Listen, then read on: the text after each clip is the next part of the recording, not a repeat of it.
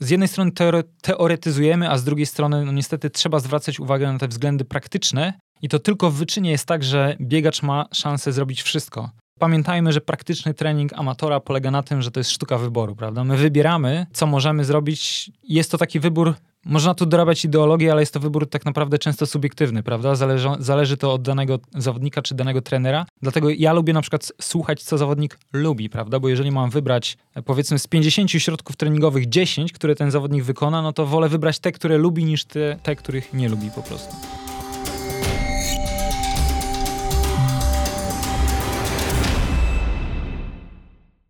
Partnerem odcinka jest Power Canvas, polski producent wysokiej jakości odzieży sportowej. W Power Canvas zamówisz ubrania do biegania w barwach Twojej firmy, klubu lub grupy przyjaciół. Profesjonalny i darmowy projekt sprawi, że Twoja ekipa od startu do mety będzie się prezentować wyjątkowo.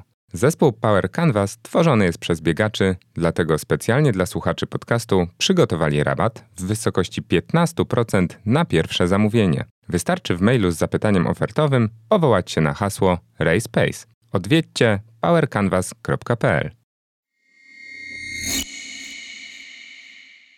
Partnerem odcinka jest firma Gersimi, która współorganizuje tegoroczną edycję biegów górskich w Sanoku. Wydarzenie odbędzie się 16 września. Start i meta zlokalizowane są w samym sercu największego skansenu w Polsce, a trasy wiodą od malowniczej Doliny Sanu wzdłuż pasma gór sanocko-turczańskich.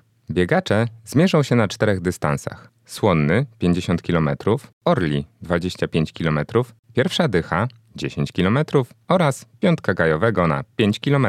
Każdy z nich został poprowadzony pięknymi szlakami przez miłośników trailu.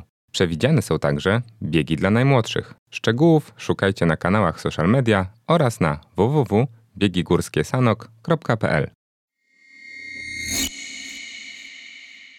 Cześć, z tej strony Kuba Pawlak. Miło mi, że znów tu jesteście, bo dziś zapowiada się szalenie ciekawa rozmowa. Ciekawa o tyle, że jej tematem będzie siła biegowa, czyli taki aspekt, który jeżeli zagłębimy się w literaturę, to tak naprawdę może okazać się, że nie ma jednoznacznej definicji w zależności od specyfiki wysiłku, do jakiego się przygotowujemy, fazy też tych przygotowań. Może ona być umiejscowiona gdzieś pomiędzy czystą sprinterską mocą generowaną bez względu na koszt energetyczny oraz na przeciwległym biegunie wytrzymałością siłową, rozumianą jako coś, co pomoże nam na ostatnich metrach długiego biegu nie łamać się w biodrach i dłużej zachowywać sprężystość odbicia, technikę, która wpłynie ostatecznie na ekonomikę kroku, tylko ze względu chociażby na te zmienne, liczba wariacji wokół treningu siły jest e, no, praktycznie nieskończona. Pewnie jest tak, że jeżeli chcemy biegać dobrze, biegać w zdrowiu, ale przede wszystkim poprawiać nasze wyniki, no to bez tego elementu zwyczajnie nie jest to możliwe. I w zasadzie od tego zdania można by zacząć dywagację na ten temat, ale na potrzeby wstępu tutaj postawię kropkę i wprowadzę dzisiejszego gościa. Stałym słuchaczom mojego podcastu nie trzeba go przedstawiać, ale nowym powiem, że jest to biegacz średniodystansowy,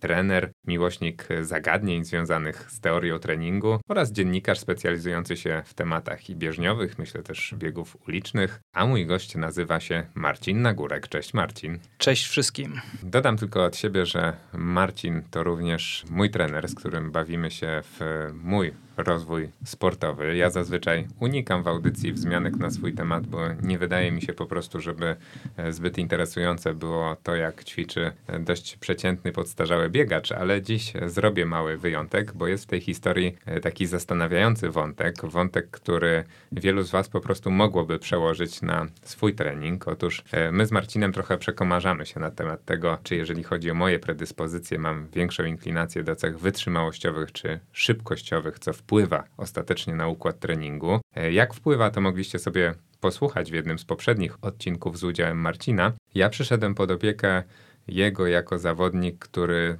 no, im dłuższy dystans, tym można powiedzieć, że ma bardziej wartościowe życiówki, bo gdzieś tam 17-20 e, chyba e, to jest mój rekord życiowy na piątkę, 37-30 na dychę, godzina 21 w połówce i 2,47 w maratonie, co wskazywałoby, że te dłuższe wyniki jednak są odrobinę lepsze. E, no ale Marcin od samego początku mówił, że nie przesądza to o tym, że jestem typem wytrzymałościowym, w co trochę nie chce mi się wierzyć. Trenerze na górek, proszę tutaj teraz odpowiedzieć. Dodam, że ta rozmowa nie jest ustawiana i nie umawialiśmy się tutaj na, na takie wątki, ale jestem ciekaw, co powiesz.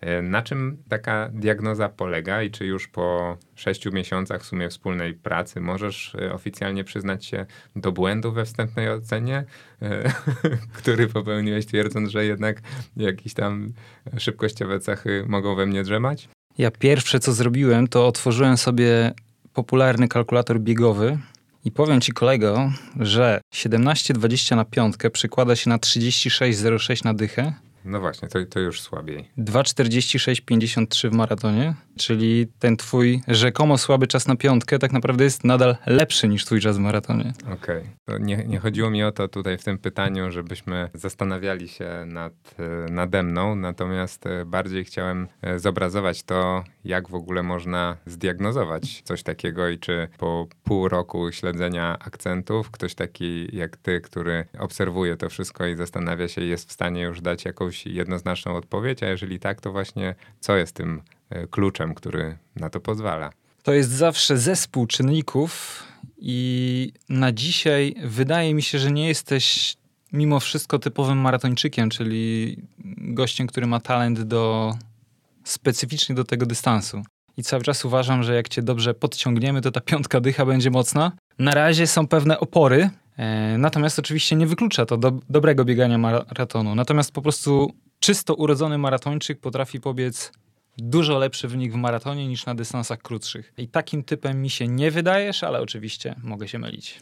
Czyli jeszcze to nie jest przesądzone, tak? Po pół roku to jest za mało, żeby to ocenić? Tak, e, między innymi dlatego, że w tym czasie miałeś niewiele startów, a ostatecznym sprawdzianem zawsze mocy biegowej jest start i dopiero jakby start w kontekście wykonanego treningu daje nam pewną odpowiedź na to, jakim jesteś typem.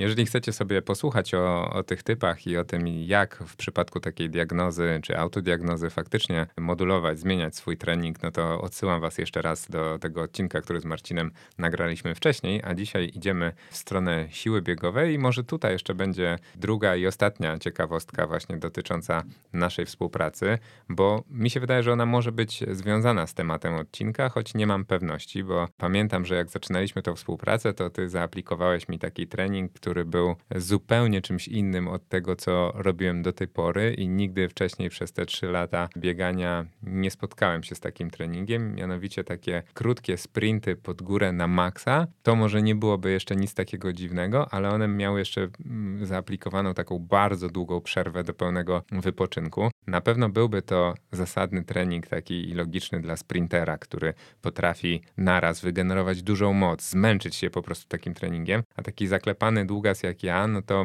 biegnąc 8 sekund nawet e, na pełnym gazie i na pełnej petardzie, no to w zasadzie można powiedzieć, że nie czuje się, wiesz, ustabilizuje oddech przez 30 sekund i może biec dalej, więc zastanawia mnie, czy to już e, na przykład był jakiś trening taki, który gdzieś z tą siłą biegową, czyli z tematem naszego odcinka pośrednio może mieć coś wspólnego? Po co coś takiego się robi?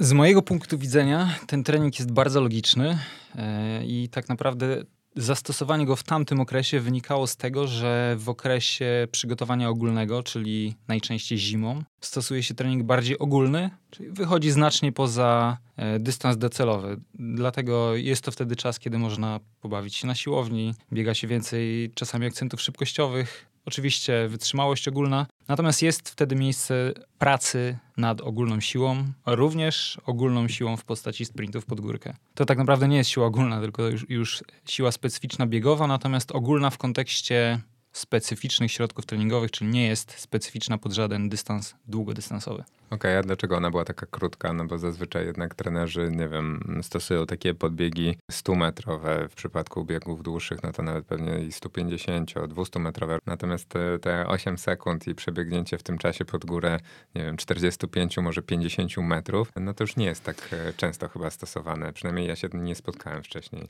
To jest ciekawe, bo na przykład w szkole amerykańskiej nawet y, w tym, co robią Kenijczycy, mam wrażenie, że sprinty pod górkę są takim trochę mainstreamem, więc w momencie, kiedy mówisz, że się z tym nie spotkałeś, to dla mnie jest to zaskoczenie. Dotknąłeś tematu, który jest bardzo obszerny i tak naprawdę moglibyśmy o tych sprintach rozmawiać przez cały odcinek. Podstawowa przyczyna, dlaczego to jest tylko kilka sekund, jest taka, że po pierwsze ma to być wysiłek maksymalny, e, maksymalne pobudzenie włókien mięśniowych, maksymalne pobudzenie układu nerwowego, a także ma to być wysiłek niekwasowy, czyli nie mamy robić z tego akcentu, który będzie przez organizm odbierany jako ciężki, tylko jest to pobudzenie siłowe podobne do czegoś, co na siłowni re realizowałbyś w postaci na przykład podniesienia dwu albo trzykrotnie bardzo dużego ciężaru.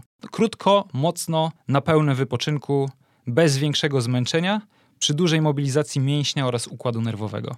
Okej, okay, no pewnie ten układ i połączenie układ nerwowy a mięsień dzisiaj nam wróci w tym odcinku jeszcze kilka razy, ale to za chwilę jak przejdziemy do głównego tematu. Tymczasem jeszcze może pozostańmy przy tej dynamicznej rozgrzewce, no bo u mnie w podcaście właśnie jak na biegowym treningu e, zawsze na początek musi być e, kilka pytań e, rozgrzewkowych, a ja też nie byłbym sobą, gdybym nie skorzystał z twojej obecności tutaj jako właśnie jednego z najbardziej doświadczonych dziennikarzy w Polsce zajmujących się bieżnią, zajmujących się lekką atletyką i nie zapytał po prostu o szanse medalowe Polaków w kontekście Mistrzostw Świata w Budapeszcie, no bo to już tak naprawdę za kilka chwil od momentu, w którym rozmawiamy.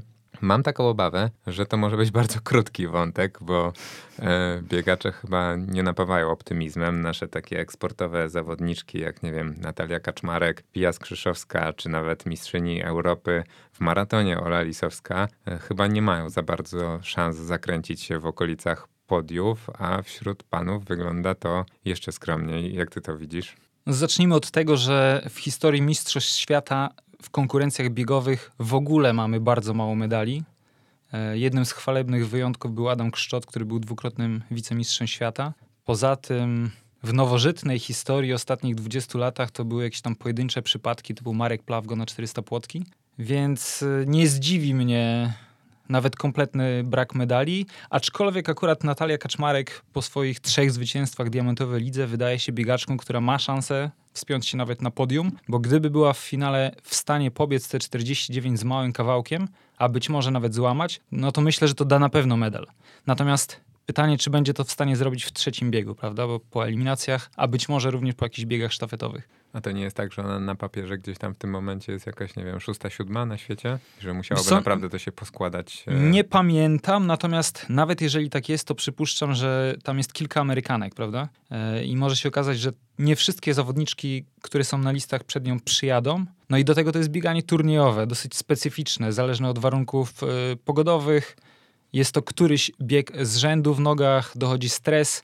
Jest to bieganie zupełnie inne niż na meetingach. I czasami zawodniczki mają jakieś fenomenalne czasy z meetingów, które są o idealnej porze, w idealnej pogodzie, bez stresu, u siebie na miejscu, bez podróży. Potem przyjeżdżają na imprezę docelową i nagle okazuje się, że jest ciężko. Oczywiście dodajmy też wątek antydopingowy, bo są biegacze, którzy fan fantastycznie biegają poza imprezami docelowymi, a na imprezach docelowych są bardzo słabi widzę Nigel Amos e, na 800 metrów, który bodajże rok czy dwa lata temu został zawieszony za doping. To był właśnie przypadek biegacza, który fenomenalnie biegał na meetingach, czyli tam, gdzie go najprawdopodobniej nie sprawdzano, a na imprezach docelowych Mistrzostwa Świata Igrzyska Olimpijskie był zaskakująco słaby. To teraz na tym poziomie jeszcze y, można powiedzieć, że kogoś nie sprawdzano, są te paszporty biologiczne i tak dalej, to na poziomie kogoś, kto startuje tak jak on, w ogóle jest szansa uniknąć kontroli? Teoria spisku mówi o tym, że niektórzy są chronieni.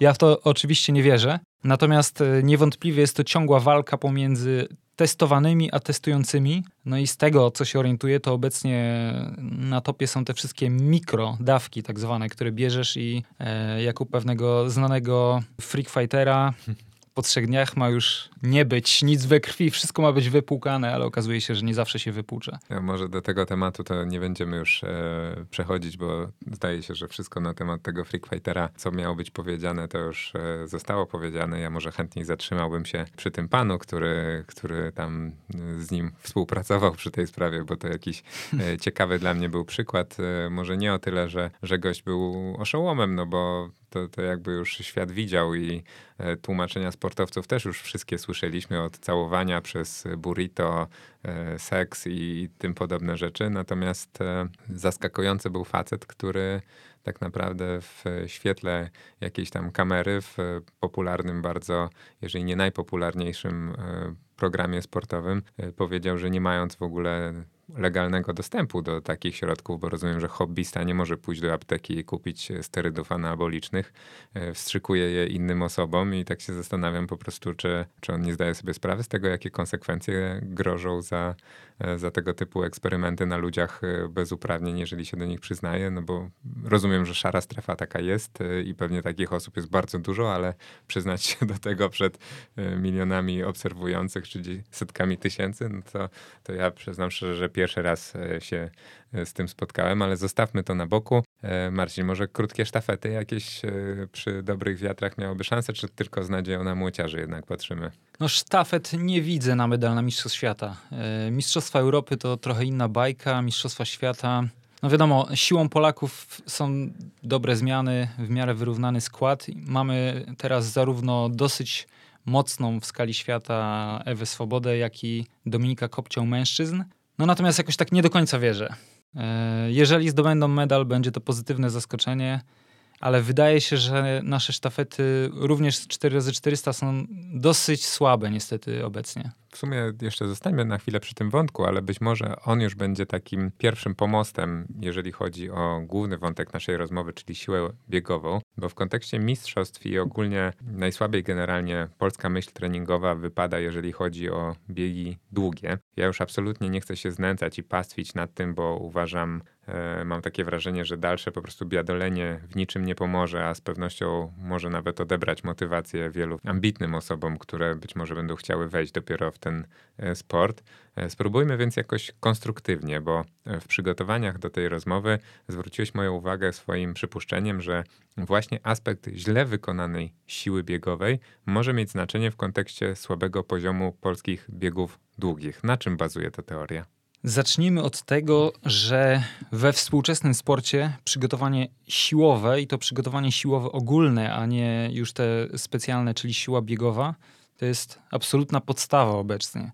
Jak porównasz sobie budowę sportowców z lat 60., 70. z budową obecnej czołówki, to rzuca się w oczy to, że oni są zupełnie inaczej umięśnieni. I widać to w każdej dyscyplinie sportu, czy to jest piłka nożna, czy koszykówka NBA, gdzie masz tych wspaniałych herosów czy nawet bieganie.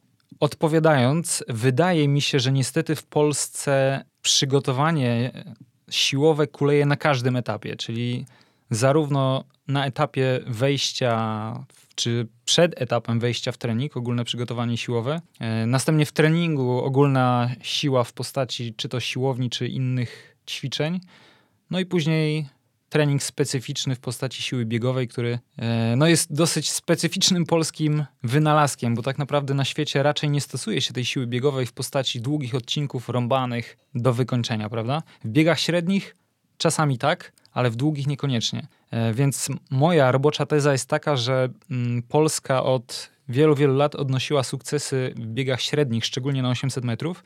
I te nawyki treningowe z 800 metrów zostały automatycznie przeniesione w biegi długie. I to jest pewien błąd, bo trening związany z tego typu siłą jest na ogół treningiem kwasowym, jest dosyć mało specyficznym w kontekście kroku biegowego na długich dystansach i to może być jeden z tych czynników, który nawet sam w sobie może nie będzie szkodliwy, ale po prostu biegacze tracą na to czas. Podaj przykład jakiś. Tradycyjnymi sesjami siły biegowej w Polsce są na przykład masz 100 metrówki czasami łączone, czyli robisz 100 metrów skipu, z tego bezpośrednio przechodzisz w 100 metrów przebieżki, z tego przechodzisz w 100 metrów wieloskoku i z tego przechodzisz znowu w 100 metrów przebieżki. To jest bardzo ciężki trening, który podbiegi średnie na, wysokiej, na wysokim zakwaszeniu ma jakiś tam sens, no ale podbiegi długie jest to no, bardzo mało specyficzna jednostka, prawda? Szczególnie w maratonie, powiedzmy, gdzie liczy się raczej ekonomia na długim dystansie, a niekoniecznie to, żebyś był w stanie skipować przez 400 metrów. To co mogłoby się w takim razie sprawdzić? Mówimy o takich wyczynowych już biegaczach, prawda? W tym kontekście lepiej, gdyby, nie wiem, zamienić to jeden do jednego. Nie ma tu prostej odpowiedzi, dlatego że zacząć należałoby od ogólnego przygotowania siłowego na wysokim poziomie. I to jest ta siłownia, którą e, obecnie robi się też inaczej niż przed laty, bo u nas do dzisiaj na przykład pokutują te słynne obwody siłowe, gdzie robi się ćwiczenia o niskiej intensywności, wykonywane, mm, nie wiem, 15, 20, 25 powtórzeń przez 30 sekund czasami na krótkich przerwach. Te ćwiczenia mają pewien sens jako wprowadzenie do treningu siłowego, natomiast co widzieliśmy na przykład na przykładzie grupy Salazara, to właściwy trening siłowy opiera się we współczesnym sporcie na bardzo wysokich ciężarach. Widzieliśmy zdjęcia y, Mofaraha czy Gailena Rapa, którzy na półprzysiad czy na jakiś martwy ciąg dźwigali naprawdę duże ciężary, jak na takie chuchra. E, więc zaczynając trening, no, trzeba podzielić po prostu ten trening na etap y, ogólny, później etap jakiś wprowadzający i etap specjalny czy specyficzny i każdy z nich traktować odpowiednio. Jeżeli już dochodzimy do etapu ostatniego, czyli etapu specjalnego przygotowania do startu, to tam właściwie nie ma miejsca na siłę, chyba że trenujemy do maratonu w górzystych warunkach po prostu. Natomiast jeżeli przygotowujemy się do płaskiego, szybkiego maratonu, no to na świecie się właściwie wtedy siły nie robi. Ewentualnie jakieś drobne jednostki na podtrzymanie już y, wypracowanej wcześniej adaptacji. Natomiast główny nacisk jest na specyfikę wysiłku, czyli relatywnie szybkie i długie bieganie po płaskim. Bo ja spotkałem się też z takim stwierdzeniem a propos tego, jak porównujemy to, co robi się w Polsce, a to, co robi się na świecie. Oczywiście zawsze e, najbardziej patrzy się w stronę tej Kenii, Etiopii i generalnie biegaczy z Afryki, chociaż tam tych zmiennych, które różnią biegaczy europejskich czy w ogóle światowych, pewnie jest wiele i niektóre, wydaje mi się, że elementy mogą trochę zaślepiać nam ten cały obraz. Natomiast w przypadku siły biegowej spotkałem się z takim stwierdzeniem, że wyrabiane przez lata właśnie, wyrabianie przez lata naturalnej siły biegowej poprzez bieganie na w pagórkowatym terenie tworzy ich właśnie taką zawodników afrykańskich, mam na myśli przewagę nad Europejczykami. Chodzi o to, że e, z wytrzymałości siłowej następuje taki naturalny transfer na większą prędkość na dystansie, naturalną taką wytrzymałość ogólną i co ważniejsze na, na taką formę na końcowych metrach, gdzie tam często decyduje się tak naprawdę to, kto zwycięży. Podpiszesz się pod tym, czy to by było takie za duże uogólnienie w twoim Twoim zdaniem? Ja uważam, że przede wszystkim w nazewnictwie panuje duży chaos Wiele osób używa terminów, których y, albo do końca nie definiuje, albo nie do końca rozumie, co znaczą. I tak naprawdę właśnie wytrzymałość siłowa, o której mówimy, i na, na, wytrzymałość siłową właśnie większy wpływ ma bieganie codzienne po górkach, natomiast sama siła to jest trochę co innego i samą siłę budujemy tak naprawdę na różnych etapach. Można rozpatrywać siłę na poziomie komórkowym, na poziomie jednostki motorycznej, na podstawie całego układu mięśniowego, na podstawie układu mięśniowego wykonującego specyficzną pracę i później dopiero mamy wytrzymałość siłową. No dobra, to uporządkujmy sobie to w takim razie. Dobrze. I zacznijmy od, od tego Adama i Ewy, czyli od e, skali mikro. Generalnie wiadomo, że siła jest nam potrzebna do przemieszczania się, pozwala wykorzystać te wszystkie dźwignie, które są w naszym ciele, napędzane właśnie skurczami mięśni, które e, wymagają do tego pobudzenia poprzez układ nerwowy. No i aby zrozumieć ten proces i dowiedzieć się, co można wytrenować, zacznijmy od tego szczegółu, od poziomu komórkowego. Co naszym komórkom mięśniowym daje w ogóle trening siły w kontekście biegania? Jak to działa? Jeszcze bardziej ogólnie troszkę rozpocznę, że okay. wiesz, no siła wszystkich interesuje, prawda? Bo szczególnie mężczyzn, wiadomo, każdy lubi sobie poprzerzucać żelastwo na siłowni. E, niektórzy uważają, że dzięki temu zyskają jakiś dodatkowy ten procent 2-5 do wyniku. E, no, życie codzienne też wiadomo, czasem jakieś trzeba meble przenieść, lodówkę podnieść i tak dalej, więc tematy siły są wszystkim Koszulka bliskie. się lepiej opina. Dokładnie, plaża. E, natomiast mnie temat sił jest szczególnie bliski z tego względu, że od tych 23 czy 24 lat biegam e, na bieżni na 800 metrów, więc jest to taki dosyć specyficzny eksperyment. No i jako, że mam to już e, prawie 43 lata, to po prostu widzę na sobie spadki siły i temat od lat tak naprawdę mnie interesuje, bo zastanawiam się, e, skąd się biorą te spadki mocy, tak naprawdę nawet nie siły. A to widać po prostu, bo w biegu na 800 metrów się nie oszuka, tam nie pomoże ci pogoda, nie pomoże ci, nie wiem, wiatr, odżywianie, tylko po prostu jeżeli nie masz w nogach mocy, jeżeli twoja moc w biegu na przykład na 200 czy na 400 metrów trochę spadnie, no to wynik na 800 metrów też niestety się obniża. Czyli szukasz przyczyn peselozy, tak? Tak, tak, tak, tak. Też patrzę właśnie, wiesz, starzenie się to straszna rzecz. No to do, do czego doszedłeś? To tak naprawdę może dojdziemy do tego stopniowo, prawda? Bo jak będziemy przeskakiwać przez te kolejne etapy, komórka, mięsień, układ mięśniowy, to tak naprawdę będę nawiązywał do tej swojej indywidualnej sytuacji, bo to y, wszystko nie jest takie proste, sytuacja jest skomplikowana.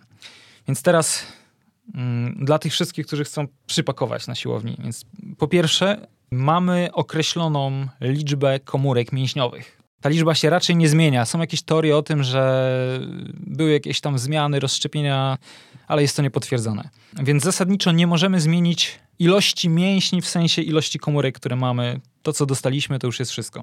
Adaptacja na poziomie komórkowym, no w ogóle to, to jest bardzo skomplikowany proces. Ja im więcej na ten temat czytam, w tym większym jestem podziwie, że to działa i że to w ogóle się nie rozsypie. Bo mm, możemy sobie wyobrazić e, skurcz mięśnia trochę tak jak taki sprzęt RTV. Mamy jakąś jednostkę sterującą w mózgu i w układzie, w kręgosłupie. Od tego idą kable do mięśni.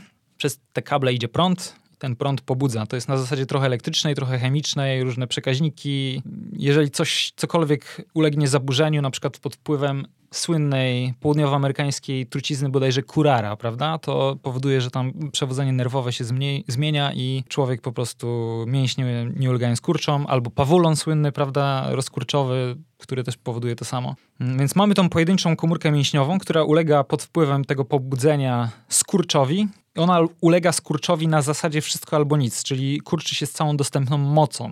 Aczkolwiek są od tego pewne wyjątki, to między innymi ta moc się czasami zwiększa i na przykład rozgrzewka lekko wpływa na zwiększenie mocy skurczu. Natomiast to są wszystko takie sprawy, y, powiedzmy, na tyle skomplikowane, że sam ich do końca nie rozumiem. Nie jest to też tak istotne, prawda? Bo ta komórka tak naprawdę rzadko kurczy się sama. Podstawą ruchu jest coś takiego, co się nazywa jednostka motoryczna. Są używane różne nazwy. E, czyli jeden neuron unerwiający od kilku do kilkuset komórek mięśniowych i ten jeden neuron pobudza to wszystko jednocześnie. W trakcie skurczu mięśniowego takich jednostek motorycznych w mięśniu mamy tysiące, czasami dziesiątki tysięcy. I w trakcie skurczu mięśnia, kiedy powiedzmy robimy krok biegowy, bardzo rzadko pracuje znaczna część mięśni, e, znaczna część włókien tak naprawdę składających się na ten mięsień. Nie znam i prawdopodobnie nikt nie zna dokładnych liczb, ale przy spokojnym biegu to może być tak niewiele jak tylko 30% włókien w mięśniu aktywnych. Więc o ile człowiek sobie wyobraża, że biegnąc nieprawdopodobnie pracuje mięśniowo, tak naprawdę jest to praca pod względem siłowym, czyli pod względem ilości zaangażowanych włókien mięśniowych, nieznaczna. I teraz adaptacja do siły na poziomie komórkowym polega oczywiście przede wszystkim na przeroście tej komórki, czy ona się powiększa i tym samym wiele komórek się powiększa, cały mięsień się powiększa. Natomiast, żeby skomplikować sytuację, no to mamy różne komórki mięśniowe, te słynne włókna szybkie, wolne, przejściowe i one różnie reagują na różne rodzaje treningu, a także różnie reagują, to znaczy niektóre się przerastają, niektóre się nie przerastają. Niektóre mogą się nawet zmniejszać pod wpływem treningu. Skupiliśmy się e, na tych mięśniach, więc ja zapytam tak trochę przekornie, bo z tego co powiedziałeś jest jakby cała masa elementów, które tak naprawdę wpływają na tą skuteczność ruchu i Teraz moje pytanie jest takie, czy hipotetycznie nie zwiększając siły mięśnia, również moglibyśmy uzyskać taki sam efekt i poprawić efektywność tego ruchu? Jeżeli tak, to w jaki sposób i jakie czynniki za to odpowiadają? Dokładnie tak jest. I właściwie możemy podsumować już tę rozmowę, że u wielu biegaczy amatorów siła nie jest potrzebna, aby poprawić siłę. E, mogę ci tutaj sprzedać dobrego one-linera na zajawkę w social mediach, że zawodnicy przez całe dziesięciolecia byli oszukiwani co do siły. Oszukiwani, żyli w nieświadomości, a my dzisiaj przekażemy wam prawdę, jak trzeba trenować siłę. Jeżeli mówimy o, siłę, o sile na poziomie komórkowym, to oczywiście mamy właśnie typu przerost, yy, wzrost siły skurczu i tak dalej. Natomiast tak naprawdę po pierwsze w bieganiu nie mówimy o czystej sile, tylko o mocy. Moc to jest bodajże iloczyn siły i prędkości, czyli de facto ja to nazywam praktyczną aplikacją dostępnej siły. E, czyli to, jak mocno się wybijamy, no to jest bardziej moc niż czysta siła. I na poziomie całego układu mięśniowego tak naprawdę poprawimy siłę nie poprzez samą poprawę siły skurczu jakichś tam pojedynczych włókien czy pojedynczych jednostek motorycznych, tylko bardziej powiedzmy eliminując zakłócenia, czyli eliminując wszelkie słabości mięśniowe, dysbalanse w ciele, eliminując wszelkiego rodzaju zaburzenia, na przykład y, niepotrzebne skurcze mięśni antagonistycznych, różnego rodzaju pozostałości kontuzji, czyli te słynne punkty bólowe, które tak naprawdę, czy punkty spustowe, które tak naprawdę nie wiemy, czy istnieją, ale prawdopodobnie istnieją. Generalnie usprawniając motorykę, czyli usprawniając pracę całego układu mięśniowego, de facto możemy znacznie zyskać na mocy odbicia i tak naprawdę na całej ekonomii biegu, czyli można powiedzieć, że poprawiamy siłę, nie trenując siły, a poprawiamy, czy poprawiamy moc. Poprawiamy ją dlatego, że nasz układ mięśniowy jako całość pracuje po prostu lepiej i sprawniej. To zaczepię się takiego e, przykładu, który powiedziałeś. Mamy mięśnie w ciele antagonistyczne, dzięki temu nasze stawy e, ruszają się jakby w obu zakresach, zginają, prostują. E, powiedziałeś, że dużo łatwiej będzie nam uzyskać jakby większą moc wtedy, kiedy pozbędziemy się zbędnych skurczów mięśni antagonistycznych, w momencie, kiedy ten mięsień, na którym nam zależy, będzie pracował. Kiedy to się stanie? To da się to wyćwiczyć? No bo domyślam się, że takie rzeczy dzieją się jakoś mimowolnie, nie?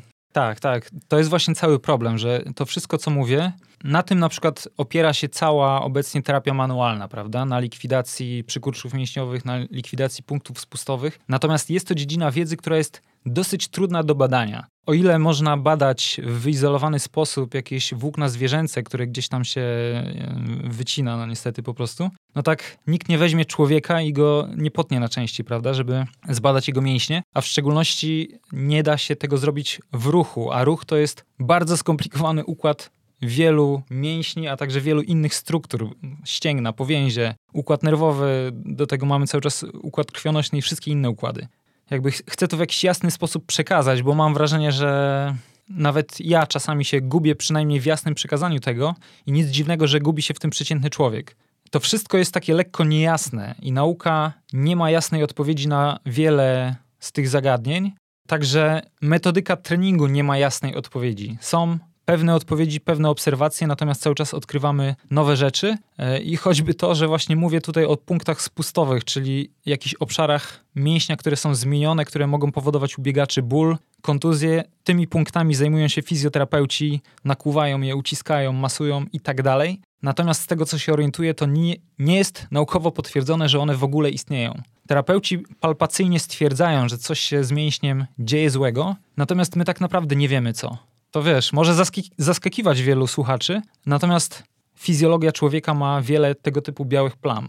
I wszystkie te kwestie związane z układem mięśniowym i ner nerwowym, e, metodologia treningu do pewnego stopnia wypracowała sobie sposoby trenowania tego, szczególnie w sprincie, prawda, gdzie liczy się właśnie maksymalna moc. Stosuje się pewne ćwiczenia, stosuje się pewne jednostki, natomiast nie zdziwiłoby mnie, gdyby się pojawiło jakieś wielkie odkrycie, totalnie to wszystko przestawiające teraz na bieżąco tak zastanawiam się jeszcze w kontekście tego przewodnictwa nerwowego, które y, odpowiada za skurcze mięśni. Jak tutaj można uzyskać y, jakiś benefit, czy w ogóle y, ćwicząc w jakiś sposób jesteśmy w stanie sprawić, że na przykład układ nerwowy będzie pobudzał większą ilość, nie wiem, tych włókien do skurczu, o których mówiłeś, że tylko część jest zaangażowana, czy może dzięki jakimś ćwiczeniom na przykład on będzie, nie wiem, sam w sobie mniej się męczył i na przykład dłużej potrafił utrzymać taką e, sprawność, czy i jedno i drugie ćwiczeniami da się uzyskać? Żeby pokazać, jak jest to skomplikowane zagadnienie, no to powiem, że poruszyłeś od razu trzy kwestie, prawda? Bo po pierwsze szybkość pobudzenia,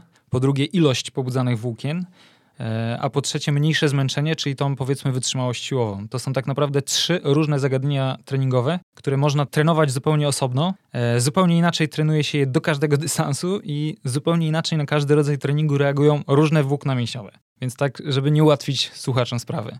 I teraz Sprinty pod górkę, o których wspomniałeś, służą tak naprawdę między innymi zwiększonej rekrutacji, czyli wymuszamy na tyle ciężką pracę, bo biegnąc z maksymalną prędkością pod dosyć stromą górkę, y, grawitacja na, na tyle cię dociska do podłoża, że po prostu musisz przezwyciężyć ten opór. I to powoduje, że rośnie, mówiąc nieco bardziej fachowo, zapotrzebowanie na moc, ty musisz tą moc wygenerować i żeby wygenerować tą większą moc, włączasz większą ilość włókien mięśniowych, w tym te włókna szybsze, To zresztą jest bardzo ciekawe, bo mm, zawodnicy szybkościowi, czyli ci, którzy mają większy procentowo udział włókien szybkich, potrzebują właśnie większej ilości treningu tak szybkościowego, ale to tak szybkościowego, wiesz, w cudzysłowie, bo to tak naprawdę nie chodzi o czystą szybkość na ogół, ale treningu szybkościowego, sprężystego, e, siłowego, Dlatego, że te włókna mięśniowe szybkie, szybkie e, są trudniej pobudzalne, czyli one trudniej włączają się do pracy. I żeby je włączyć do pracy, no to musimy się po prostu solidnie rozpędzić, albo pobiec pod górkę, albo podnieść duży ciężar.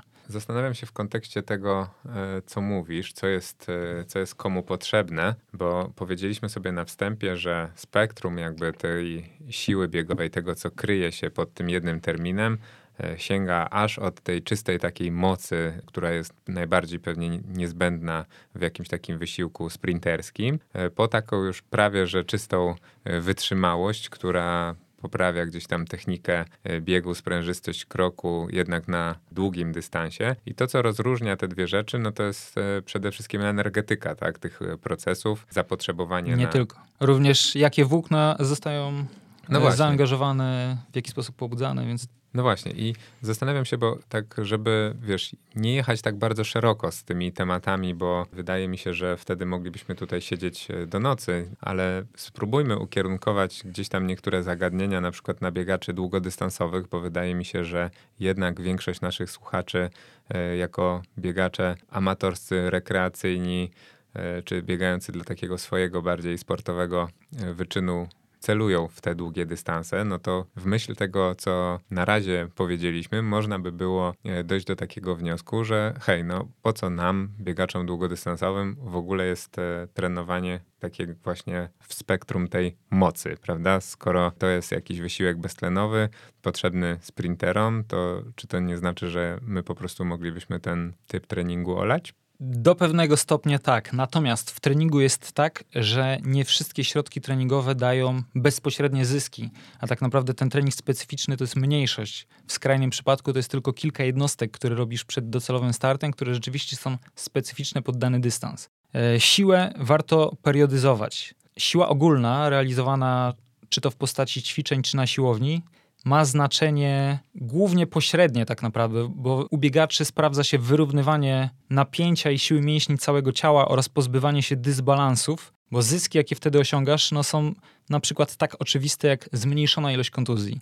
I jesteś po prostu w stanie trenować cały czas bez kontuzji, co w perspektywie lat daje ci duży zysk treningowy. Tę siłę warto periodyzować. Ta periodyzacja jest opisana. Można trenować z trenerami e, wyspecjalizowanymi w tym na siłowni, co ma pewien sens. Zaczyna się od lekkich ćwiczeń, dochodzi się później do siły maksymalnej. Natomiast już w samym okresie bezpośredniego przygotowania do długiego dystansu, takiego jak maraton, siłę się odstawia niemal zupełnie. Gdzieś tam pomiędzy realizuje się te jednostki, o których mówimy, czyli siłę biegową, czyli przekładamy tą siłę ogólną na siłę bardziej specyficzną biegową. Natomiast, co jest ważne dla biegacza, że te zyski siły, mówiłem o tym, że usprawniamy cały układ mięśniowy, prawda? I to się odbywa przez siłę oraz przez ogólną koordynację całego układu mięśniowego. Układ mięśniowy, układ nerwowy to jest szalenie skomplikowana machina, która przy każdym kroku działa i działa właśnie w ten sposób, że organizm sobie kalkuluje przy każdym uderzeniu kroku o, o, podłoże, jak optymalnie napiąć jedne mięśnie, rozluźnić drugie. Gdzieś tam podświadomie kalkuluje się też na przykład twardość podłoża, prawda? I ogromne zmiany wynikowe wynikające z wprowadzenia tych butów z nową pianką i karbonem, tak naprawdę też pośrednio związane są z siłą generowaną mocą i odbiciem. Więc to ma znaczenie nawet w maratonie. Natomiast, żeby dać taką prostą odpowiedź, bo wiadomo, szukamy praktyki, to warto przynajmniej na pewnym etapie treningu biegać szybko. Bieganie szybko daje realne zyski, tak umownie siły, tak naprawdę no, zyski mocy. Mówię o sile tylko dlatego, żeby przeciętny słuchacz był w stanie zrozumieć o co chodzi. Bieganie szybko, czy to w postaci sprintów, czy przebieżek, czy szybkich odcinków na pewnym etapie treningu, daje zyski koordynacyjne, mocowe. Biegacz, który jest na tym podstawowym poziomie szybszy, jest po prostu bardziej ekonomiczny, bo jeżeli generujesz jakąś tam określoną moc z większą ekonomią, to to później jest stopniowane, że również przy biegu wolniejszym twoja ekonomia się poprawia. I to jest to ważne, jakby ważna cecha treningu, nazwijmy go siły. Partnerem odcinka jest firma Gersini, która współorganizuje tegoroczną edycję biegów górskich w Sanoku. Wydarzenie odbędzie się 16 września. Start i meta zlokalizowane są w samym sercu największego skansenu w Polsce, a trasy wiodą od malowniczej Doliny Sanu wzdłuż pasma gór sanocko-turczańskich. Biegacze zmierzą się na czterech dystansach. Słonny 50 km, Orli 25 km, Pierwsza Dycha 10 km oraz Piątka Gajowego na 5 km. Każdy z nich został poprowadzony pięknymi szlakami przez miłośników trailu. Przewidziane są także biegi dla najmłodszych. Szczegółów szukajcie na kanałach social media oraz na www.biegigórskiesanok.pl. Partnerem odcinka jest Power Canvas, polski producent wysokiej jakości odzieży sportowej. W Power Canvas zamówisz ubrania do biegania w barwach Twojej firmy, klubu lub grupy przyjaciół.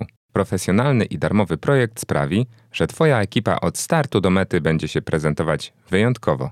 Zespół Power Canvas tworzony jest przez biegaczy, dlatego specjalnie dla słuchaczy podcastu przygotowali rabat w wysokości 15% na pierwsze zamówienie. Wystarczy w mailu z zapytaniem ofertowym powołać się na hasło Race Pace. Odwiedźcie powercanvas.pl. Powiedzieliśmy sobie o tym treningu, który jest e, bliżej z e, właśnie mocy, o sprintach, o biegach szybkich, no to przejdźmy na ten drugi biegun, biegun wytrzymałości. Taka siła właśnie w stronę wytrzymałości to jest takie rzadko używane pojęcie, rzadko definiowane. Pokusisz się o taką definicję swoją tego i wyjaśnienie, jak w tym przypadku, w przypadku tego, nie wiem, maratończyka, półmaratończyka, zawodnika biegającego może e, dychę podejść do tego tematu? Pokuszę się. Znaczy, jest mi to też temat bliski, bo jak definiujemy wytrzymałość siłową? Otóż ja definiuję wytrzymałość siłową jako utrzymanie zdolności do generowania mocy, tak mówiąc ogólnie.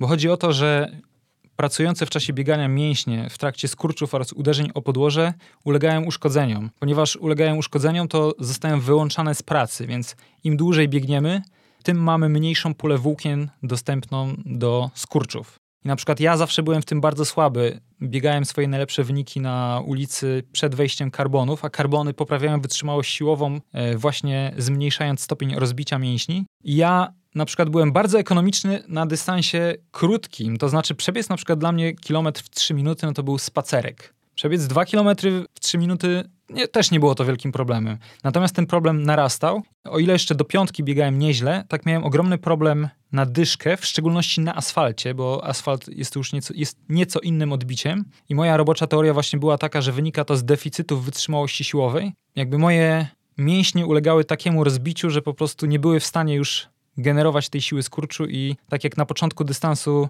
te 3 minuty na kilometr były dla mnie łatwe, tak pod koniec robiły się bardzo trudne i nie wynikało to jakby z czystej ekonomii pracy silnika, prawda? Bo ja przebiegając taki jeden kilometr w 3 minuty, na przykład nie kwasiłem się mocno, to nie było tak, że brakuje mi jakichś substratów energetycznych, prawda? Tylko było to ewidentnie rozbicie mięśni, te mięśnie narobiły się słabe. Ja też zawsze byłem zawodnikiem, który po zawodach miał i nadal ma straszliwe tak zwane zakwasy, prawda? Czyli jestem bardzo obolały mięśniowo. Natomiast po latach treningu mogę powiedzieć, że to jest po prostu słaba strona, z którą nie jest łatwo coś zrobić. Myślę, że karbony e, w szczycie mojej jakby kariery, tak to szumnie nazwijmy, e, byłyby mi w stanie mocno pomóc. Natomiast zapomniałem, jakie było pytanie. Pytanie właśnie było takie, co powinieneś tak naprawdę, bo powiedziałeś na swoim przykładzie, ja zapytałem bardziej ogólnie, ale co powinieneś robić i w jaki sposób tą wytrzymałość siłową e, kształtować? Dlaczego w twoim przypadku, skoro już e, zaczepiliśmy się przy tobie, e, nie wprowadziłeś jakiegoś treningu, skoro stwierdziłeś, że to jest twoim największym deficytem, które pozwoliłby ci go wyeliminować, a może twoje predyspozycje były takie, że to było nie do zrobienia? Odpowiadając na pytanie ogólnie, punkt pierwszy, jak poprawić wytrzymałość siłową, siłową na asfalt załóż nowe startówki karbonowe. To jest punkt pierwszy. E, poprawa wyników i to, że ludzie nie cierpią już na takie bóle mięśniowe. Rzadkością stały się na przykład skurcze mięśniowe w maratonie, które kiedyś były normą. Y, to jest kwestia właśnie tak zwanego karbonu, a tak naprawdę nowych pianek. No dobra, ale to pianka zrobi za ciebie, a pytanie, co ty możesz zrobić? E, no są różne metody trenowania wytrzymałości siłowych. Najprostszą metodą jest po prostu bieganie odcinków w tempie startowym, po oczywiście przejściu jakiegoś tam przygotowania ogólnego. To rodzi swoje problemy, bo oczywiście można biegać dużą ilość. E, wrócimy, wróćmy do tego, co robią Norwegowie, czyli temat naszej poprzedniej e, rozmowy. Oni so, odkryli sposób na bieganie długo i szybko bez jakby wielkiego rozbicia mięśniowego, bo dzielą te swoje treningi progowe na odcinki w ten sposób, że są w stanie to robić dwa razy dziennie i bardzo często. E, ja też na przykład próbowałem iść w tym kierunku. Szukałem coraz krótszych na przykład odcinków, które byłem w stanie biegać w specyficznym tempie, na niskim kwasie, więc e, widziałem, że to nie przemiany metaboliczne były tam problemem. Natomiast po prostu bieganie szybko w dużej ilości często powoduje kontuzję i ponieważ ja jeszcze z czasów biegania na 800 metrów mnie, zacząłem mieć problemy ze ścięgnem, właściwie z przyczepem ścięgna Achillesa, to kiedy zacząłem biegać długodystansowo, te problemy się nasiliły niestety, bo podbiegi długie biega się te słynne interwały nieco wolniej, ale dużo. I ponieważ ja biegałem ich dużo, no to moje problemy z Achillesem się coraz bardziej nasilały i to jest jeden z tych czynników, które no, są problemem w budowaniu wytrzymałości siłowej. Można to próbować obchodzić, na przykład te słynne biegi ciągłe pod górkę, no ale to nie zawsze rozwiązuje sprawę, bo różne osoby różnie reagują na różne treningi. Czy byłoby rozróżnienie w periodyzacji, bo powiedziałeś, nie wiem czy dobrze zrozumiałem, ale powiedziałeś, że taka ogólne zasady periodyzacji, jeżeli chodzi o trening siłowy, to tak wygląda, że na początku jest e, taki trening takiej siły ogólnej, potem powiedziałeś, że przechodzi się gdzieś tam do siły maksymalnej, a potem zaczyna się iść w stronę siły związanej ze specyfiką tego wysiłku, tak? Mogę to od razu wyjaśnić, bo akurat siła jest dobrze poznana już od lat 70. Gdyby ktoś chciał poczytać, to był taki autor bodajże rumuński, chyba Tudor Bomba się nazywał, czy Bomba. E, więc periodyzacja siły wygląda w ten sposób, że zaczynamy rzeczywiście od siły ogólnej na niewielkim obciążeniu, po to, żeby w ogóle przygotować ciało do tych ruchów. Bo wiadomo, że jak złapiemy od razu um, sztangę z maksymalnym obciążeniem, no to może się to skończyć przykrą kontuzją. E, najpierw mamy okres właśnie ćwiczenia, skupmy się na siłowni, nie? bo to jest najprostsze. E, ćwiczymy dużą ilość powtórzeń z małym ciężarem, Stopniowo przechodzimy do formy pośredniej, to się bodajże nazywa trening na gęstość mięśnia, kiedy wykonuje się, ja to nazywam treningiem na siłę, ale to mniejsze z tym, e, wykonuje się kilka powtórzeń na ciężarze rzędu tam 70, bodajże 5% obciążenia siły maksymalnej. Później przechodzi się do okresu siły maksymalnej, kiedy na siłowni wykonuje się na przykład tylko dwa powtórzenia, ale 90 czy nawet 100% obciążenia takiego, które jesteśmy w stanie podnieść. Mam tu zresztą taką ciekawostkę, bo ja swoim zawodnikom czasami rozsyłam wideo Angeliki Cichockiej, która na takie ćwiczenie unoszenie bioder ze sztangą bierze tam bodajże 140 czy 150 kg i robi to tylko dwa razy. Więc widać, że Tomek Lewandowski no, dobrze znał po prostu zasady periodyzacji siły i stosował również tę siłę maksymalną. Po okresie siły maksymalnej właściwie możemy przejść do tej, właściwie to się odbywa płynnie. To nie jest tak, że wykonujemy jedno po drugim, tylko mniej więcej to się jakoś tam przeplata ze sobą. Różnie, zależnie od, wiadomo, od zawodnika i dystansu. E, natomiast jest jakby konwersja tej siły na krok biegowy, czyli po prostu zaczynamy e, stopniowo przekładać ogólną siłę na siłę biegową.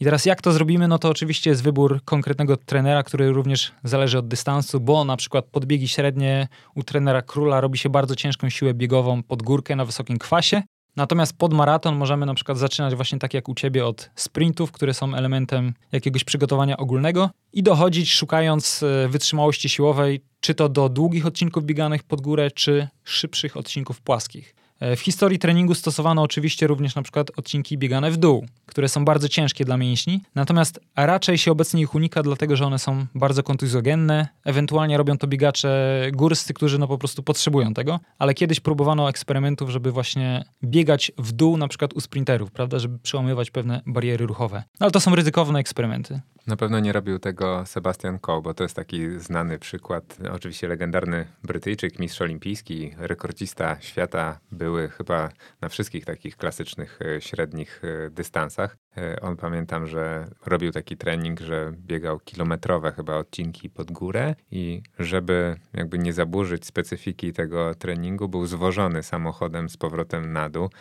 Dlaczego on właśnie nie zbiegał i co to wypaczyłoby, gdyby zszedł albo zbiegł? Myślę, że podstawowym elementem u niego było to, że przy długim podbiegu zbieg powoduje, że przerwa robi się zbyt długa. Dlatego wiesz, zwożenie pozwala zachować przerwę typu na przykład dwie minuty, podczas gdy truchtając w dół miałbyś tą przerwę na przykład 5 czy 6 minut, prawda?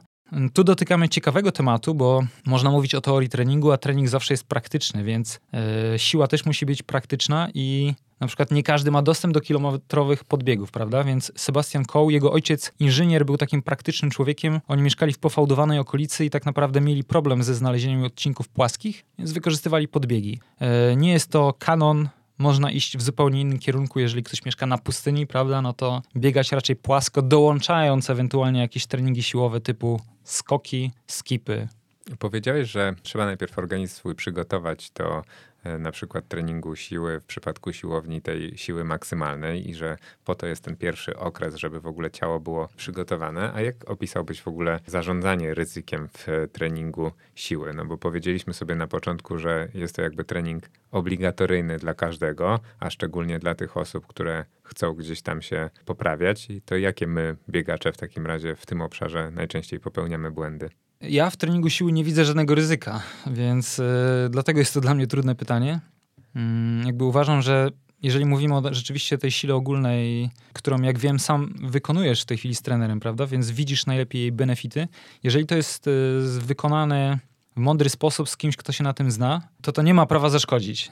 Natomiast ile tego stosować i jak, te, jak to stosować, e, ograniczają to różne czynniki, w tym tak praktyczne jak dostępność czasu, prawda? Bo jeżeli ktoś na przykład trenuje cztery razy tygodniowo, no to my już się zaczynamy zastanawiać, czy wprowadzenie siłowni jako jednego z tych czterech treningów ma sens, czy może wprowadzenie siłowni, jeżeli może sobie na to pozwolić, jako trening dodatkowy, może ma większy sens. A może w ogóle skupmy się rzeczywiście na przebieżkach, które poprawią ogólną koordynację układu nerwowego i poprawią ekonomię biegu i nie ma tutaj sensu stosowanie siłowni z jednej strony teoretyzujemy, a z drugiej strony no niestety trzeba zwracać uwagę na te względy praktyczne, i to tylko w wyczynie jest tak, że biegacz ma szansę zrobić wszystko. Pamiętajmy, że praktyczny trening amatora polega na tym, że to jest sztuka wyboru, prawda? My wybieramy, co możemy zrobić. Jest to taki wybór można tu dorabiać ideologię, ale jest to wybór tak naprawdę często subiektywny, prawda? Zależy, zależy to od danego zawodnika czy danego trenera. Dlatego ja lubię na przykład słuchać, co zawodnik lubi, prawda? Bo jeżeli mam wybrać, e, powiedzmy, z 50 środków treningowych 10, które ten zawodnik wykona, no to wolę wybrać te, które lubi, niż te, te których nie lubi po prostu.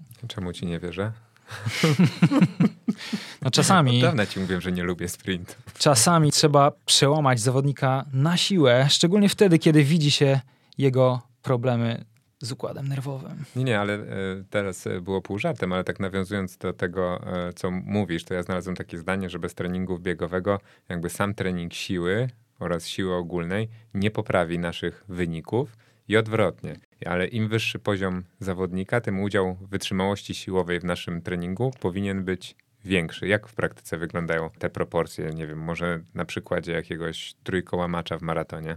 Odpowiedź jest o tyle trudna, że tak naprawdę żaden środek treningowy nie działa w izolacji, czyli mówimy na przykład o tym, że na wytrzymałość siłową do docelowego długiego dystansu dobrze działają właśnie odcinki biegane w specyficznym tempie. Natomiast nie jest tak, że na przykład rozbieganie nie poprawia ci wytrzymałości siłowej. Ono też do pewnego stopnia tę wytrzymałość poprawia, szczególnie jeżeli jest to rozbieganie realizowane dzień po mocnym treningu. Ja na przykład stosuję takie kombinacje. I tutaj ciekawostka jest jeszcze ze szkoły Lydiarda, Później bodajże Peter Snell, który został znanym fizjologiem, prowadził badania na ten temat. Wiadomo, żeby zaangażować szybkie włókna mięśniowe, czyli trenować siłę, tak powiedzmy w uproszczony sposób, e, trzeba podnieść duży ciężar bądź biec szybko. Ale pewnym sposobem na ominięcie to jest bieganie długo, bo jeżeli biegniemy dostatecznie długo, to podstawowe te włókna mięśniowe e, wolne, które się najszybciej włączają do pracy, ulegają zmęczeniu i organizm włącza kolejne włókna. I na przykład Peter Snell miał taką teorię, że e, on był mistrzem olimpijskim na 800 metrów, natomiast Lydiard go trenował dość mocno długodystansowo. Tam te słynne 100 mil tygodniowo, aczkolwiek Peter Snell chyba biegał mniej realnie, no ale to mniejsza z tym. Jego teoria była taka, że ponieważ trening był odpowiednio objętościowy i odbywał się na jakimś tam zmęczeniu, to te zmęczone mięśnie z czasem włączały włókna szybkie i on, nie wykonując dużej ilości pracy szybkościowej, w jakiś sposób pobudzał swoje włókna szybkościowe.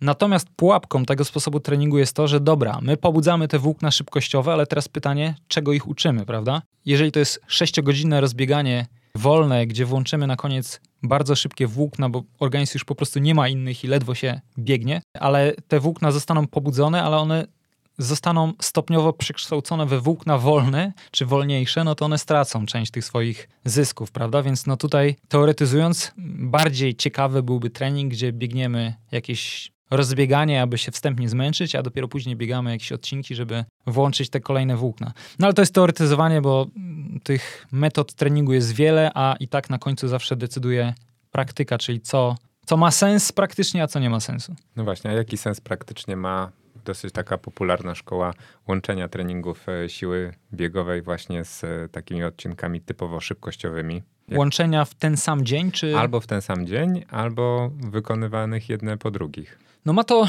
wiesz, y, dość głęboki sens, szczególnie w biegach średnich, bo kiedy zmęczymy tak naprawdę ja na przykład uważam, że w biegach średnich chodzi o uwaga, niespodzianka, włókna średnie. Bo mamy te włókna, wiadomo, to wszystko jest umowne. Mamy włókna wolne, włókna szybkie i tak naprawdę mamy sporą pulę włókien pośrednich, które mogą nabierać cech bądź tych włókien wytrzymałościowych, bądź tych włókien szybkościowych. I moja robocza teoria jest taka, że w biegach średnich decyduje właśnie to, w jakim kierunku wytrenujemy te włókna pośrednie. I teraz ta wstępna siła bądź inny rodzaj treningu męczy nam nasze podstawowe, ja to nazywam primary engine, czyli nasze podstawowe włókna, te, które e, wykorzystujemy najczęściej. I kolejny trening, który odbywamy na tym wstępnym zmęczeniu, angażuje e, do pracy te włókna, które są używane rzadziej. Mhm. Więc to jest cenne w tym treningu. Te włókna, których normalnie nie mielibyśmy szansy włączyć do pracy, tutaj są włączane i trenowane oczywiście w kierunku szybkościowym, czyli podbiegi średnie to się fantastycznie sprawdza. Podbiegi długie ma to już troszeczkę mniejszy sens, tak oczywiście na logikę, chyba że jest to jakiś wstępny etap treningu, kiedy celem jest po prostu rekrutacja jak największej ilości włókien, a dopiero później wprowadzenie pracy specyficznej, czy dopiero później uczymy te włókna pracy pod dany dystans. Czy na takiej samej zasadzie właśnie ta siła biegowa może być środkiem wzmacniającym takie kształtowanie właśnie wytrzymałości tempowej, czy ogólnej takiej w formie biegów ciągłych albo crossów? I tak i nie. No, w, w, polskiej szkole stosuje się często ten schemat, że jest siła, następnego dnia jest ciągły, prawda? No właśnie. To ma pewien sens, no bo wiadomo, że ten ciągły odbywa się już na trochę innych włóknach mięśniowych i na jakimś stanie wstępnego zmęczenia. Natomiast problem polega na tym, przynajmniej u części zawodnika, że jeżeli zawodnik jest zmęczony, to nie jest tego biegu ciągłego w stanie biec odpowiednio szybko bądź odpowiednio długo. Dlatego jakby specyfika treningu ulega zaburzeniu. Ja to widziałem świetnie na swoim przykładzie, bo mm, ja gdy trenowałem biegi średnie, to przy takim typowym jakby polskim cyklu dzień po sile biegowej byłem na tyle zmęczony, że 8 km biegu ciągłego po 3,30 na kilometr to była dla mnie męka, prawda? To dlaczego to jest takie popularne? To może to jest ten, ten błąd podstawowy, który tak. gdzieś tam jest popełniany w, w polskiej tak. szkole. Takie, dokładnie tak, dokładnie tak. Uważam, że to jest ten błąd, który popełniamy, bo jakby współczesne szkoły idą przede wszystkim na tym ostatnim etapie przygotowania w kierunku specyfiki, czyli wykonujemy bardzo ciężkie jednostki treningowe. Jak się spojrzy właśnie na to, co robią czy Norwegowie, czy właśnie Kenijczycy, no to to, co zawsze Polaków zdumiewa, to to, że jest, że jest to tak mocne, prawda? Ja sobie przypominam y, Sami Wanjiru, który chyba do dzisiaj jest rekordzistą olimpijskim w maratonie, który poleciał 2.06 w Pekinie. Nieszczęśliwie zmarły. Mm, spadł z balkonu w stanie nietrzeźwości. Więc sam Iwanjiru stosował jednostki treningowe w postaci 30 km biegu w tempie startowym, czyli po 3,0 na kilometr. Więc dla naszych zawodników jest to absolutnie niewykonalne i po części jest to niewykonalne dlatego, że przystępują do tej jednostki w stanie nadmiernego zmęczenia. I na przykład Renato Canowa, którego wszyscy lubią cytować, mówi o tym, że stosuje te ekstremalnie ciężkie jednostki, na przykład rano i po południu bardzo ciężki trening tego samego dnia. Natomiast zawodnik na ten dzień musi być odpowiednio wypoczęty. Więc jeżeli chcemy iść w kierunku wysokiej specyfiki treningu, no to nie można robić kilku akcentów wcześniej, bo po prostu zawodnik jest zbyt zmęczony. No i okej, okay, no ten bieg ciągły na zmęczeniu będzie miał swoje zyski, ale po prostu on nie będzie dostatecznie specyficzny do dystansu, bo no będzie po prostu zbyt wolny lub zbyt długi. No, ja myślę, zbyt krótki, sorry. Tak, tak, tak. No, ja myślę, że mm, dużo polskich zawodników też wrzuca właśnie te ciężkie takie treningi w podobie tego, co powiedziałeś. To wcale nie jest prawda, że oni tego nie robią, tylko być może faktycznie nie jest to poprzedzone dostatecznym wypoczynkiem. Wiesz co, no ale ja widziałem różne prezentacje pokazujące realny trening tych e, polskich zawodników, przynajmniej będących e, jakby jeszcze w kadrze narodowej i to rzadko są właśnie takie treningi specyficzne, że to jest na przykład 20 km biegu po 3,0 na kilometr. To raczej wygląda tak, że to jest 15 km po 3,30, potem 3 km po 3,15 i ostatnie 2 km na 3,0. A to jest zupełnie inny trening niż jakby bieganie od początku i obiegiwanie z tygodnia na tydzień tych prędkości startowych. Wiesz, na świecie to nie jest żadna nowość, bo już w Polsce na przykład Darek Kaczmarski opowiadał przed laty o treningu Vincenta Rousseau, który też znany był z tego, że biegał tam 20-30 sobie regularnie po 3,0 na kilometr i on później pobiegł e, maraton w 2,6. No i tu niestety nie ma cudów. Żeby polecić 2,6 w maratonie, no to trzeba po 3,0 na kilometr biegać swobodnie, mieć tą prędkość obieganą, również obieganą jakby mm, na poziomie nerwowo-mięśniowym, czyli układ mięśniowe uczy się odpowiedniej koordynacji mięśni, czyli trenujemy siłę, czy trenujemy moc przy tej prędkości, więc to trzeba regularnie obiegiwać. Natomiast w polskiej szkole jest raczej taka wiesz, jakieś takie, takie przekonanie, że dobra, biegam ciągłe po 30 czy 3,15 na kilometr, ale w dzień startu w cudowny sposób zmieni się to w 3,0 na kilometr. Mhm. To tak nie działa. Okej, okay. E, no to fajne. Mm. Jeszcze jeden aspekt mnie zastanawia, już tak e, zbliżając się ku końcowi, bo jak wiadomo, podcast e, nie jest z gumy. W okresie przedstartowym czy startowym treningi siły biegowej mają też jedną jeszcze ważną funkcję. Mam na myśli pomoc w sterowaniu naszą formą.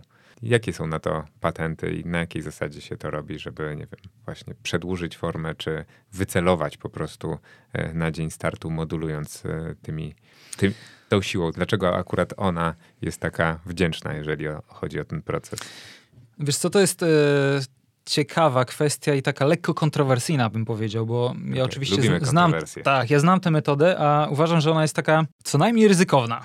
Najczęściej polega to na tym, że ma się takie przekonanie właśnie w Polsce, że jeżeli zawodnik dochodzi do formy zbyt wcześnie, to się go przygasza trochę siłą, to znaczy męczy się go, bo Uważa się, że jeżeli on jest w zbyt wysokiej formie, to będzie biegał zbyt szybko treningi na wczesnym etapie i się wypali. No, jest w tym jakaś pokrętna logika, prawda? Natomiast wydaje mi się to ryzykowne, bo ponownie raczej tendencje współczesnego treningu są takie, że niestety cały rok biega się szybko. Należy tak sterować treningiem, żeby to bieganie szybko no żeby nie wykończyło zawodnika. To, to tak naprawdę zarządzanie zmęczeniem to jest podstawa treningu, ale takie przygaszanie właśnie zawodnika, wiesz, to jest ryzykowne, bo możemy go tak przygasić, że on już nie wróci do tej formy. Więc oczywiście to jest dylemat trenera, ja też się zastanawiam. Mam powiedzmy zawodniczkę, która w marcu biega, wiesz, już szybciej niż swoje prędkości startowe na treningach specyficznych i się wtedy zastanawiam, co ja mam robić, bo mogę utrzymać jej tę skalę trudności i ona będzie biegała to coraz szybciej, co jest ryzykowne. Mogę jej zwiększyć skalę trudności, utrzymując mniej więcej te same prędkości, no co też ma swój czynnik ryzyka. Mogę jej po prostu powiedzieć, że słuchaj, biegaj wolniej, ale to rzadko działa.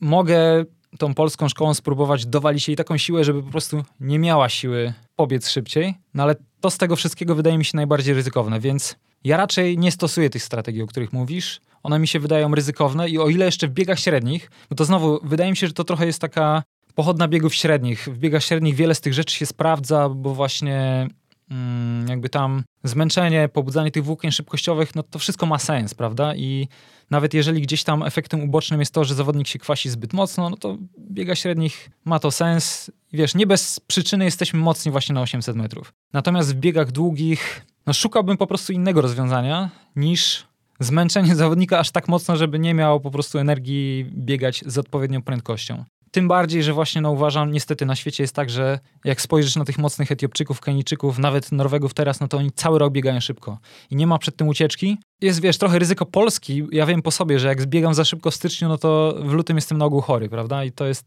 pewne ryzyko naszego klimatu. No, ale wydaje się, że przed tym ryzykiem nie ma ucieczki, no i jeżeli ktoś już na poziomie wyczynowym, bo to niekoniecznie dotyczy amatorów, amatorzy tak naprawdę tutaj dygresja, yy, według mnie powinni dość szybko biegać odcinki krótkie przez cały rok, właśnie po to, żeby pracować nad ekonomią yy, i ogólną koordynacją. Natomiast u zawodników wyczynowych nie ma ucieczki przed trenowaniem mocno i szybko i trzeba po prostu podjąć ryzyko nawet tego, wiesz, zajechania, tak potocznie mówiąc, yy, bieganiem zbyt mocnych treningów, po to, żeby przeskoczyć pewne poziomy wynikowe. I być może, wiesz, te metody, że jak zawodnik biega za szybko, no to go przygaszamy siłą. Być może to też jest jeden z czynników, który odpowiada za to, że te nasze biegi no nie są takie, jak być by mogły. To co zrobisz z tą zawodniczką tak na koniec, ostatecznie? No, to jest bardzo trudne pytanie. Przeprowadzam liczne rozmowy. To, to nie jest jedna zawodniczka, dodajmy, bo jakby bieganie za szybko w sporcie amatorskim jest dosyć ciężkie. Ja przeprowadzam liczne rozmowy dyscyplinujące, one niekoniecznie mają skutek e, i najprostszą, to co, to co widać na zewnątrz później u takich zawodników, którzy mają tendencję do biegania zbyt mocno, a ja uważam, że trzeba biegać mocno, więc jak ktoś biega zbyt mocno, no to znaczy, że już biega ekstremalnie mocno, no to widać u takich ludzi skoki formy, że mają takie biegi, które są super, a później ni stąd, ni zowąd bieg, który jest fatalny. No i takie skoki formy jakby wskazują na to, że w procesie treningowym często jest coś nie tak, natomiast nie zawsze odpowiada za to trener. No dobra, to może na zakończenie pytanie e, do ciebie. Czy ty masz jakiś autorski pomysł na trening e, siły biegowej, który e, pozwolił ci przez 20 lat nieprzerwanie łamać granicę dwóch minut na 800 metrów? Czy tu akurat w treningu siłowym tkwi sekret twojej biegowej długowieczności? Jestem wielkim zwolennikiem sprintów pod górkę. Między innymi dlatego, że uważam je za trening nie tylko bezpieczny, ale wręcz czasami leczący niektóre kontuzje, ponieważ sprint wymusza maksymalną pracę całego układu mięśniowego, to on czasami potrafi wyrównać właśnie pewne dysbalanse w ciele. Nie? Ktoś ma za słabe, powiedzmy, mięśnie bioder, pośladków, to te sprinty e, na tyle wyrównują, że wiesz, kogoś bolały kolana, nagle po sprintach go przestają boleć kolana. Takie historie słyszę często. Natomiast ja akurat w tym roku mieliśmy właśnie tutaj nawiązywać do tej mojej historii, rzeczywiście kompletnie o tym zapomniałem. Ja w tym roku robię bardzo dużo siły ale przede wszystkim dlatego, że to jest jeden z nielicznych środków treningowych e, przy moich wieloletnich problemach z przyczepem Achillesa, które mogę zrobić. I zauważyłem, że wykonywanie siły na górce i to siły zarówno w postaci sprintów, podbiegów, jak i skipów na miękkim podłożu w problemach z Achillesem potrafi być, szczególnie z tym dolnym Achillesem, bo górna część jakby jest to trochę inna praca, no potrafi wręcz pomagać czasami. I jakby uważam, że to wynika z tego, że Problemy z przyczepem Achillesa wynikają na ogół z przeciążeń przy samym uderzeniu o podłoże. A jeżeli wykonujesz siłę, czy to skipy, czy podbiegu na, gór, na górce, no to każdy kolejny krok jest wyżej, więc to uderzenie nie jest aż tak silne. A jednocześnie musimy generować ogromną moc, żeby jednak się wybić do góry. Więc u mnie jest tak, że odcinki na tartanie, odcinki w kolcach to jest trening ryzykowny. Kiedyś, wiele lat temu na nim bazowałem, obecnie prawie w ogóle go nie mogę wykonywać. Natomiast ta siła jest dosyć bezpieczna pozwala mi uruchomić właśnie te mięśnie, które u przeciętnego człowieka pracującego często za komputerem są zaniedbane, czyli pośladki, biodra. I robię tego bardzo dużo, a w ostatnich dwóch miesiącach robię tego ekstremalnie dużo, więc bardzo jestem ciekaw efektów. E, I tak jak mówiłem o tym, że mm, osoba taka jak ty robi sprinty w ilości małej na długich przerwach, tak ja u siebie próbuję trochę bardziej eksperymental, eksperymentalnego treningu, czyli robię tych sprintów bardzo dużo na krótszych przerwach, godząc się z tym, że e, on nabierze cech treningu wytrzymałościowego, de facto chcę w ten sposób właśnie poprawić wytrzymałość siłową i tak naprawdę robię, ponieważ nie biegam odcinków, to robiąc tę siłę, czy wykonując tę siłę, e, dotykam specyficznego zmęczenia podbiegi średnie, czyli nawet jak się trochę zakwaszę, no to w moim przypadku jest to dobrze, ponieważ nie mogę biegać odcinków, więc się nie zakwaszam na odcinkach, to zakwaszam się na sile. Uwaga, będzie suchar, jak ćwiczy Marcin na górek, na górce. Brawo! Ale nie jesteś pierwszy.